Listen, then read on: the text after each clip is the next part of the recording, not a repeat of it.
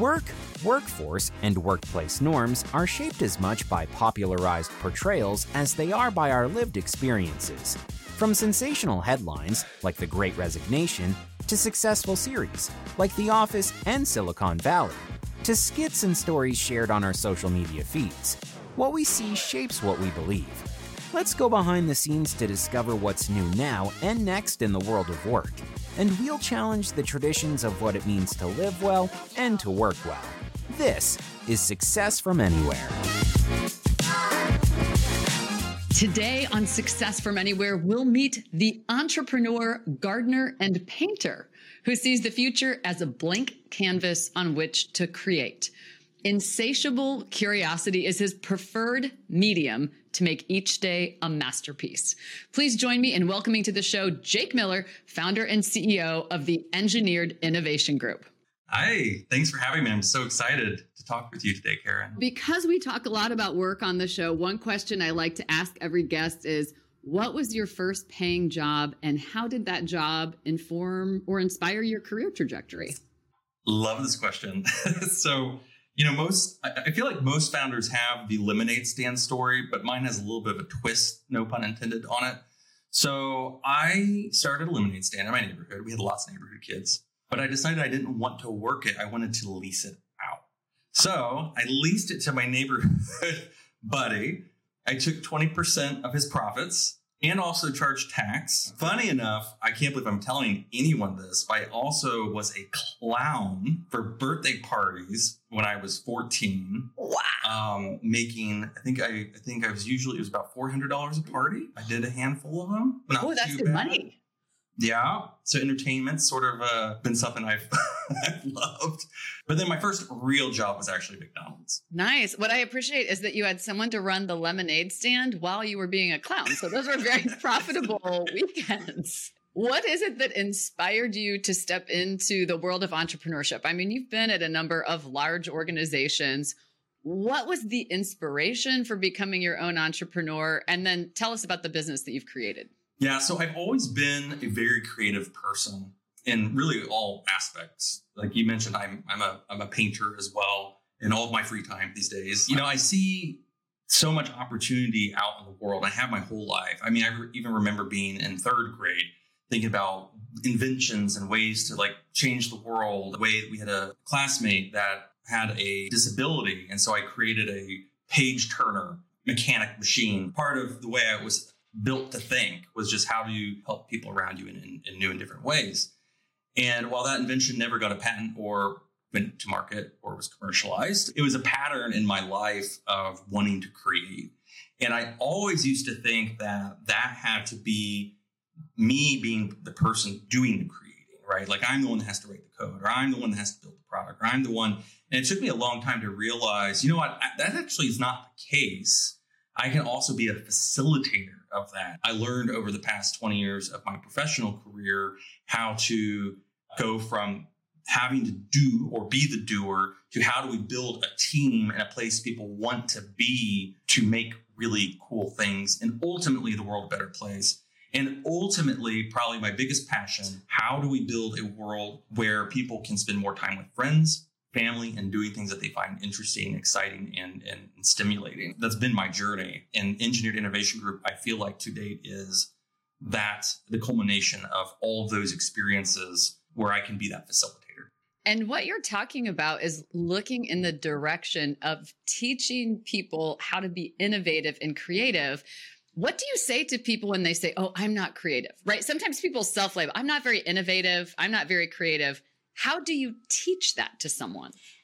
There are different types of intelligence. So, and I think that's why it's important for people to realize is maybe I'm great or good at writing, and maybe I'm terrible at mathematics, whatever it is. But I think it's not necessarily about teaching someone. It's more about helping them realize or opening their eyes to what are their talents. My past companies and even this company, one of my goals with employees is if we see someone struggling or there's something that they're frustrated with, or we think they're underperforming, the first thing we need to ask is, are they set up for success? Like, are we asking them or tasking them to do the things that are best suited for the talents that they have? And I don't mean just like hard talents, like can they code in a particular language, but they're soft skills, right? So I think it's more about us trying to uncover, or an individual uncovering, what are they a genius in. That reminds me of another entrepreneur who shared with me. Her name is Sherry Grabeau, and she shared that one of her strategies to bring out the best in people and set them up for success at work is to understand what they love to do and gravitate toward in their free time, so that she could bring that more into their workplace experience. And she used the example of discovering an employee was a big online gamer. And so she was like, wait a minute, gamification. And there's a certain set of skills and interests within that. How do I build your job more around that interest? We'll get the best from you. Our jobs as leaders is not only to be the one to create or put in place the things to make that job more attuned to that person, but also empower that person to find it out themselves, right? And I think is what you're saying, but that was an epiphany I had probably even 2 or 3 years ago. Was it's not my job to say, well, you should do it this way because it's more in tune with how you work. It's like, no, you need to figure that out. I'm here to coach you and help you, and that's why I love to do. But and that's part of the core values of your company. I opened with the reference to insatiable curiosity, and something that you were purposeful about as you started your business was a set of core values that embodied what you talked about a few moments ago, making it possible for people to be fully present in their lives, with their friends, with their family, while also ideally doing the best work of their lives. Share more about the core values and what inspired those as the platform for your business. So when I sat down and decided to start EIG, which I literally sat down and said, I'm going to start a company. I said, but before I do one more thing, I'm going to study what my own values are, my own personal values. And this was because I'd worked in a lot of companies with great core values. There was always like a hole, and I never knew what it was, and I never really paid attention to it. And I said, I want to figure this out for me first, because in order for me to be an effective leader, I think I need to be completely authentic. And that I knew there were things about me where I wasn't. And I'll give you an example. I used to be afraid to speak up. Why? Why was I afraid to bring up an idea or a thought? I don't want to sound stupid, or I don't want people to think that I don't know what I'm doing. When in reality, I think people that ask the questions that are maybe like most off the wall or maybe out there are onto something. We're opening and allowing ourselves to think so far outside of the norm that's where actually innovation actually happens. Those is where those ideas actually are born that can change the world. And that's where insatiable curiosity came from. It was more of a statement of, I want to be able to be me. I want to ask questions. If I'm going to sit and ask a prospect on a call 20 minutes of questions, it's not because I don't know how to solve your problem. It's because I really want to make sure I've internalized and understand the problem to be solved. And what you're saying really is great discoveries begin as great questions. And the beginning of innovation is getting more curious and asking more questions. It's interesting because so many founders have a great idea for a business and then think about values later, their own and the values of the company. What made you start with that first, as opposed to jumping into how fast can I sell something and get as much cash flow going as I possibly can, which is the temptation. Moments of vulnerability are important. So this is one of those. I was at a point in my own life and career where I wanted more from it. I've always given 100%. I've always given 150%, frankly, to any job. I really just wanted to align my work to my personal life. And at the time, that is when my son was born. So I was a new parent, and I was thinking, I've been working 12-hour days, 6 or 7 days a week for the past 15 years. I like my job. I love doing it. No one's forcing me to do that. I just like to do it. But also, there was something nagging at me personally about what I really want. I could keep doing this forever, but there are also things I'm super interested in, like painting and reading and traveling. And I want to make sure I'm doing those things, making room for my child, continue to make room for my spouse. Maybe it was a moment of crisis. It's probably not the right word, but I just really had this drive to say, think about this first, because you're about to go lead a company of people. And I want it to be truly authentic. I hear you. And we've probably all, our listeners included, asked that question at some point in our careers. Is this all there is? Right? Is this what this is? That for the next however many years, I'm going to work a certain number of hours per day to make money for someone else for a certain number of, days per week. Is that fulfilling? And I think, what you're talking about is looking in the direction of your purpose and also values alignment. I mean, I think about this so much when people talk about being burned out at their jobs.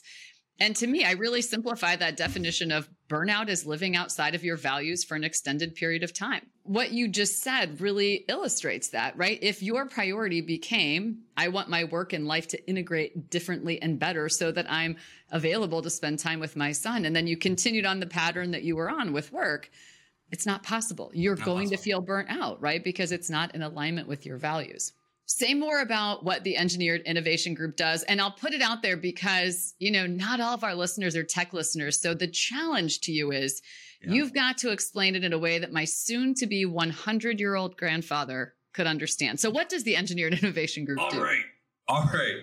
We work with new companies, people that have new ideas, new ways of doing things, define, design, and make those products a reality and bring them to life. That is the highest level of what we do. Now, we do that specifically for software.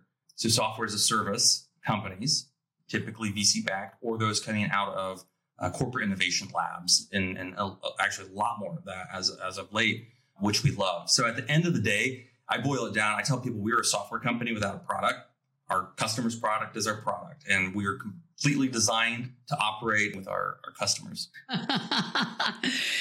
You just made a reference to venture capital and working with startup businesses that are venture capital funded. Certainly many of our listeners, whether they're in finance or just reading the headlines about the financial outlook, are concerned about venture capital cash flow. How are you navigating this uncertain outlook in a time where everything we read would lead us to believe that either funding is paused or taking longer to win? What's your experience, and what advice would you have to either the startup leaders listening or to the aspiring startups on this whole topic of venture capital? Yeah. Well, first, I would say don't be discouraged. There are still investments happening, and there's a lot of data that proves that.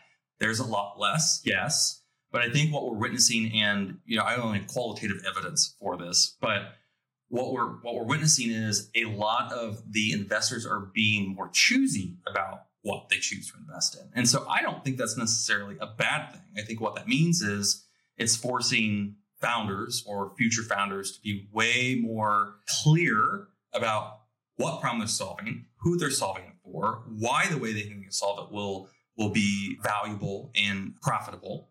And that's not necessarily a bad thing. So I think that's part one, is finding a process and then a way to make sure that you're setting yourself apart from other folks with ideas. And at the end of the day, everything comes down to execution. So if you can prove that you've got the right team and the right idea, investors say they tend to invest in the team, not the idea. That's very true. That's very, very true. And in my job, because we run across so many startups every single day, I can say that is something I observe firsthand from day one. So we're a year and a half old now, worked with VC-backed startups, like you said, that typically are in what we call the pre-seed or seed round of funding. So their first round of funding. And at that stage of funding, they're typically being tasked with, hey, we're going to give you X amount of dollars. And your goal is to prove that this is a viable concept and that someone would actually pay you money to use it. So we have many customers like that. We've helped several companies, but we've also really leaned into corporate innovation labs, specifically in digital health. Now, this was more of a company strategic decision for EIG, but that is healthcare isn't going anywhere. Healthcare is a mess. Healthcare needs lots of help, and healthcare is ripe for innovation. I specifically came from a health tech background as well. So that's a strategy that we're employing. So if you were a founder going after a pre-seed or seed round of funding from a venture capital or even angel investor, be buttoned up, be prepared to answer questions, be expected to really knock your argument out of the ballpark. And I know you can do it. Like it's all about sitting down and just doing it. If you are someone in a corporation that has an innovation lab, maybe don't have an innovation lab, but you have ideas and things you want to test, you actually have luxury a lot of other people don't. It is resources, but be very smart about the industries and the people you're trying to solve for. Are there problems that are ongoing and are going to exist? You're probably going to be more likely to get the backing to go pursue those right now. Did you know that 68% of workers say a hybrid workplace is their preference? Make hybrid work for everyone with Robin. Robin is the industry-leading flexible workplace platform for connecting people with rooms, desks, and each other. We've helped companies like Peloton, Toyota, and Hulu build better workplace experiences, plus we integrate with the tools you already know and love.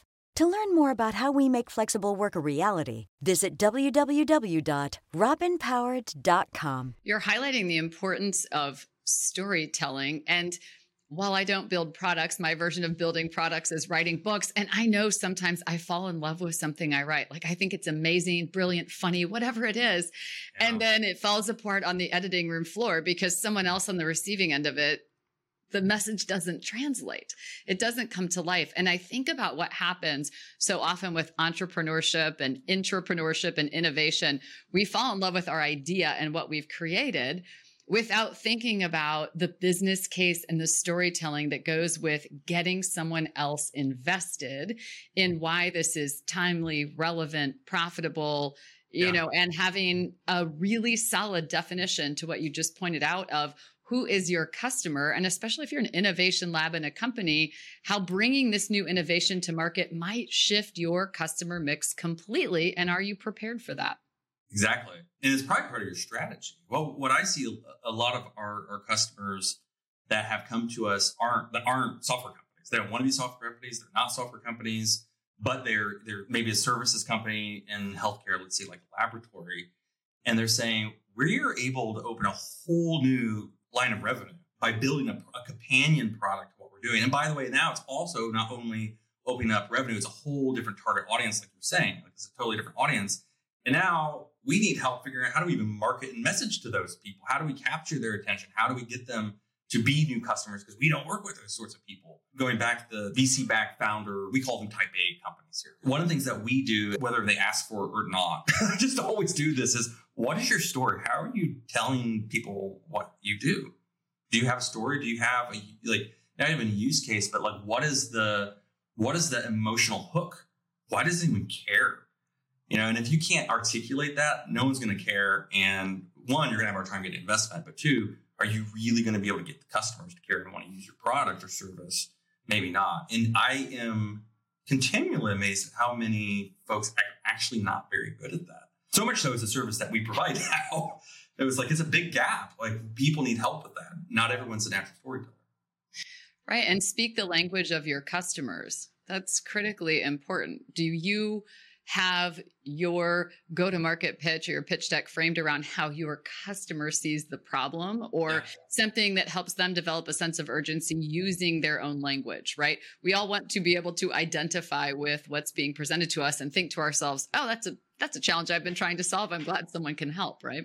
Now, because we talk a lot about the future of work and really what's happening in the future, first of all, for anyone, even if they're non-technical, what are some of the important technology trends to watch or technology to even start getting a little curious about because it might change how we work or how we get our healthcare or how we live? Also, one of my favorite questions that I can really geek out on, but I'm not going to go that far. The one is the most obvious right now. If you read the news, you've probably heard generative AI or ChatGPT or large language models. And so I'm starting with that one because it is probably the most prominent right now, but it does have potential and already is making big impacts in how we work every single day.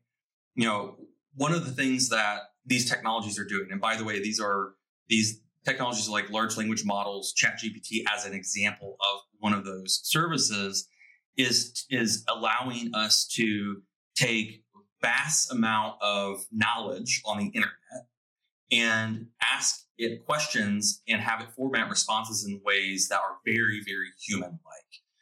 As an example, in the education system, you'll hear lots of professors that are saying, teachers, what are we going to do? How do we know an essay was actually written by a student? Because you can now go to ChatGPT and say, write me an essay as though I were a 12th grade student or a professor in such and such domain, and it'll output an essay. You know, the ChatGPT, I believe, even passed the bar exam as an example. So I think it was the bar. So it's like, watch out, student loan companies. Yeah, exactly. Right. And so like, there are so many implications here. First of all, it's like an education, like how do we know people are actually becoming educated? So we have to completely rethink how we evaluate critical thinking. Next, what happens to jobs if we have jobs where writing is involved? Let's say marketing copy. That's the first use case that I saw be commercialized was, you don't need a marketer to write your copy anymore. You could just come to us and say what you need and we'll generate text, yada, yada, yada, for better or worse. I don't think we're going to see like massive layoffs because of this. I think we're going to see shifts in how it works. So just to be very, very clear. But I think that's one to keep an eye on. And not just keep an eye on, like, investigate it. Because it's going to change things. And it starts to look in the direction of thinking through unintended consequences of what we build. Just because we can build something, does that mean we really should? And something that comes to mind, because you were talking earlier about healthcare technology, and now with this ChatGPT and something that can, you know, return a response that looks very human. What worries me, and probably some of our listeners too, is context. I mean, imagine I call my doctor's office and list a series of symptoms, and now ChatGPT sends me an email back that I think is my doctor or physician's assistant that seems very personal and provides some information there. I think we all worry about security. Yes. And we worry about context, right? These machine learning languages and technologies and artificial intelligence are absent the context. If you had to look into your crystal ball, I mean, how do you see that evolving? I mean, what's the kind of push and pull? What do we need to find our way there? I think the problem of context is being solved, first of all, which is what's maybe more scary. I don't, by the way, I don't find any of this scary. I find it fascinating. I think it's more just like, how do we keep it under control? I think what the world that I see, the vision that I would paint for folks is, imagine you have 10 different new friends that know different things about you. You have one that knows everything about your health. You have one that knows everything about how you drive. You have one that knows everything about your pets, their history, where they came from, what their breed is, who their friends are. And those friends aren't people, they're AI agents. And we are going to interact as freely with those as you and I on a call right now. I don't think that's far away. And the reason I think that we'll experience it that way is for the exact reason you're mentioning, is context.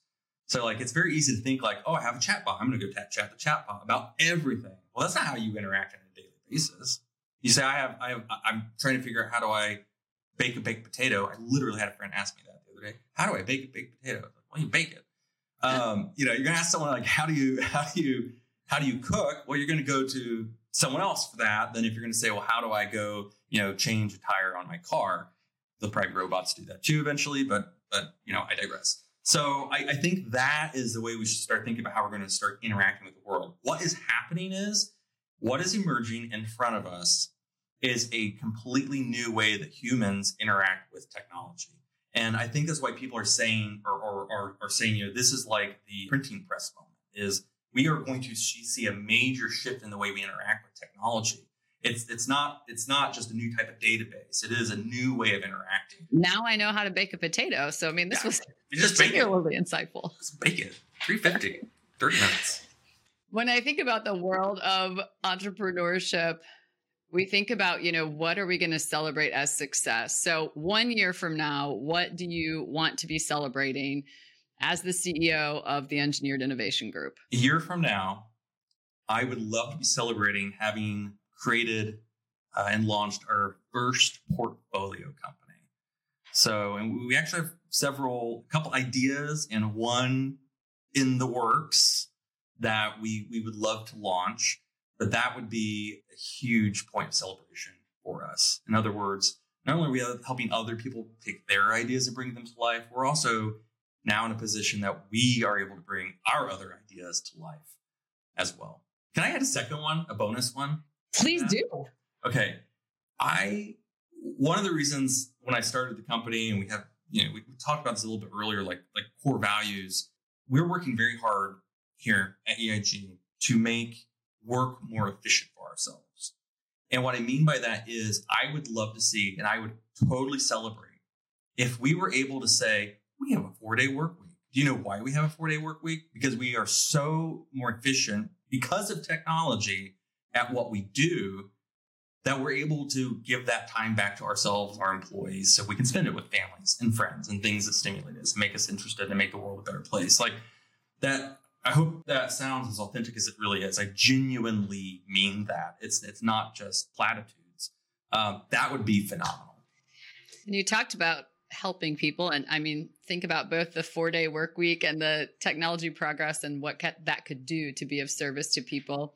Based on what you have discovered so far in your journey as an entrepreneur, what advice would you offer to other entrepreneurs or to aspiring entrepreneurs?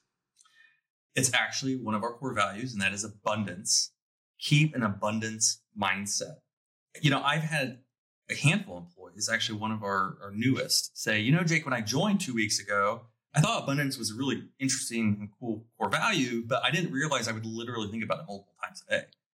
Because when we run into a problem, you're like, this is challenging, or maybe it's frustrating, or, you know, our as humans, many of us, not all of us, but many of us, immediate reaction is, scarcity. I got to fix it. I got to focus. And then we immediately start working from our lizard brains. And that's the best way to stifle growth. And so fight that. Keep an abundance mindset.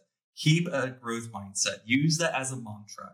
I cannot tell you how valuable that has been to me and how I've actually seen it be valuable in the real world with people on our team as a core value. From austerity to abundance. That's kind of what I heard you say. Something we could all take away to get out of that fear-laden state where we think there's only one way to win and only one right answer to a problem or only one path forward. And our job is to discover that one. Something people say that they miss about The Office is those casual water cooler conversations, which is why I always like to close the show with a lightning round, kind of fast 5 questions. Imagine you and I bumped into each other at the water cooler.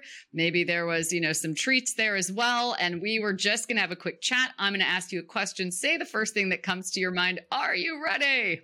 Let's do it. All right. What time of your day do you do your best creative work? 4 a.m. Woo! Early riser. All right. Well, speaking of time, if you had an extra hour every day, you now have 25 hours a day instead of 24. What are you going to do with your extra hour? Sleep. Spoken like every parent of a 2.5-year-old who's also an entrepreneur. Well said. If you had to eat one meal every day for the rest of your life, what would it be? Oh, tacos. Tacos. And you didn't say baked potatoes. So, I mean, that's a wasted recipe now. Wasted. Yes. The zombie apocalypse is coming.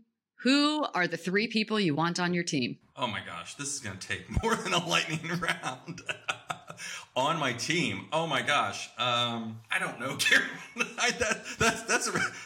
Abundance. Who do I need on my team? He has too many to choose. Jake, how can listeners learn more about you and your company and stay in touch with you and what you're discovering? Yeah, the best way would be to connect with me or our folks on my team on LinkedIn. My name's Jake Miller. Or hit our website, engineeredinnovationgroup.com, the longest domain you'll ever type into your browser. I don't know. I have one that's readsuccessfromanywhere.com. So I think I'm rivaling you a little bit on that. Well, thank you to Jake Miller, founder and CEO of the Engineered Innovation Group, for joining us today on Success from Anywhere.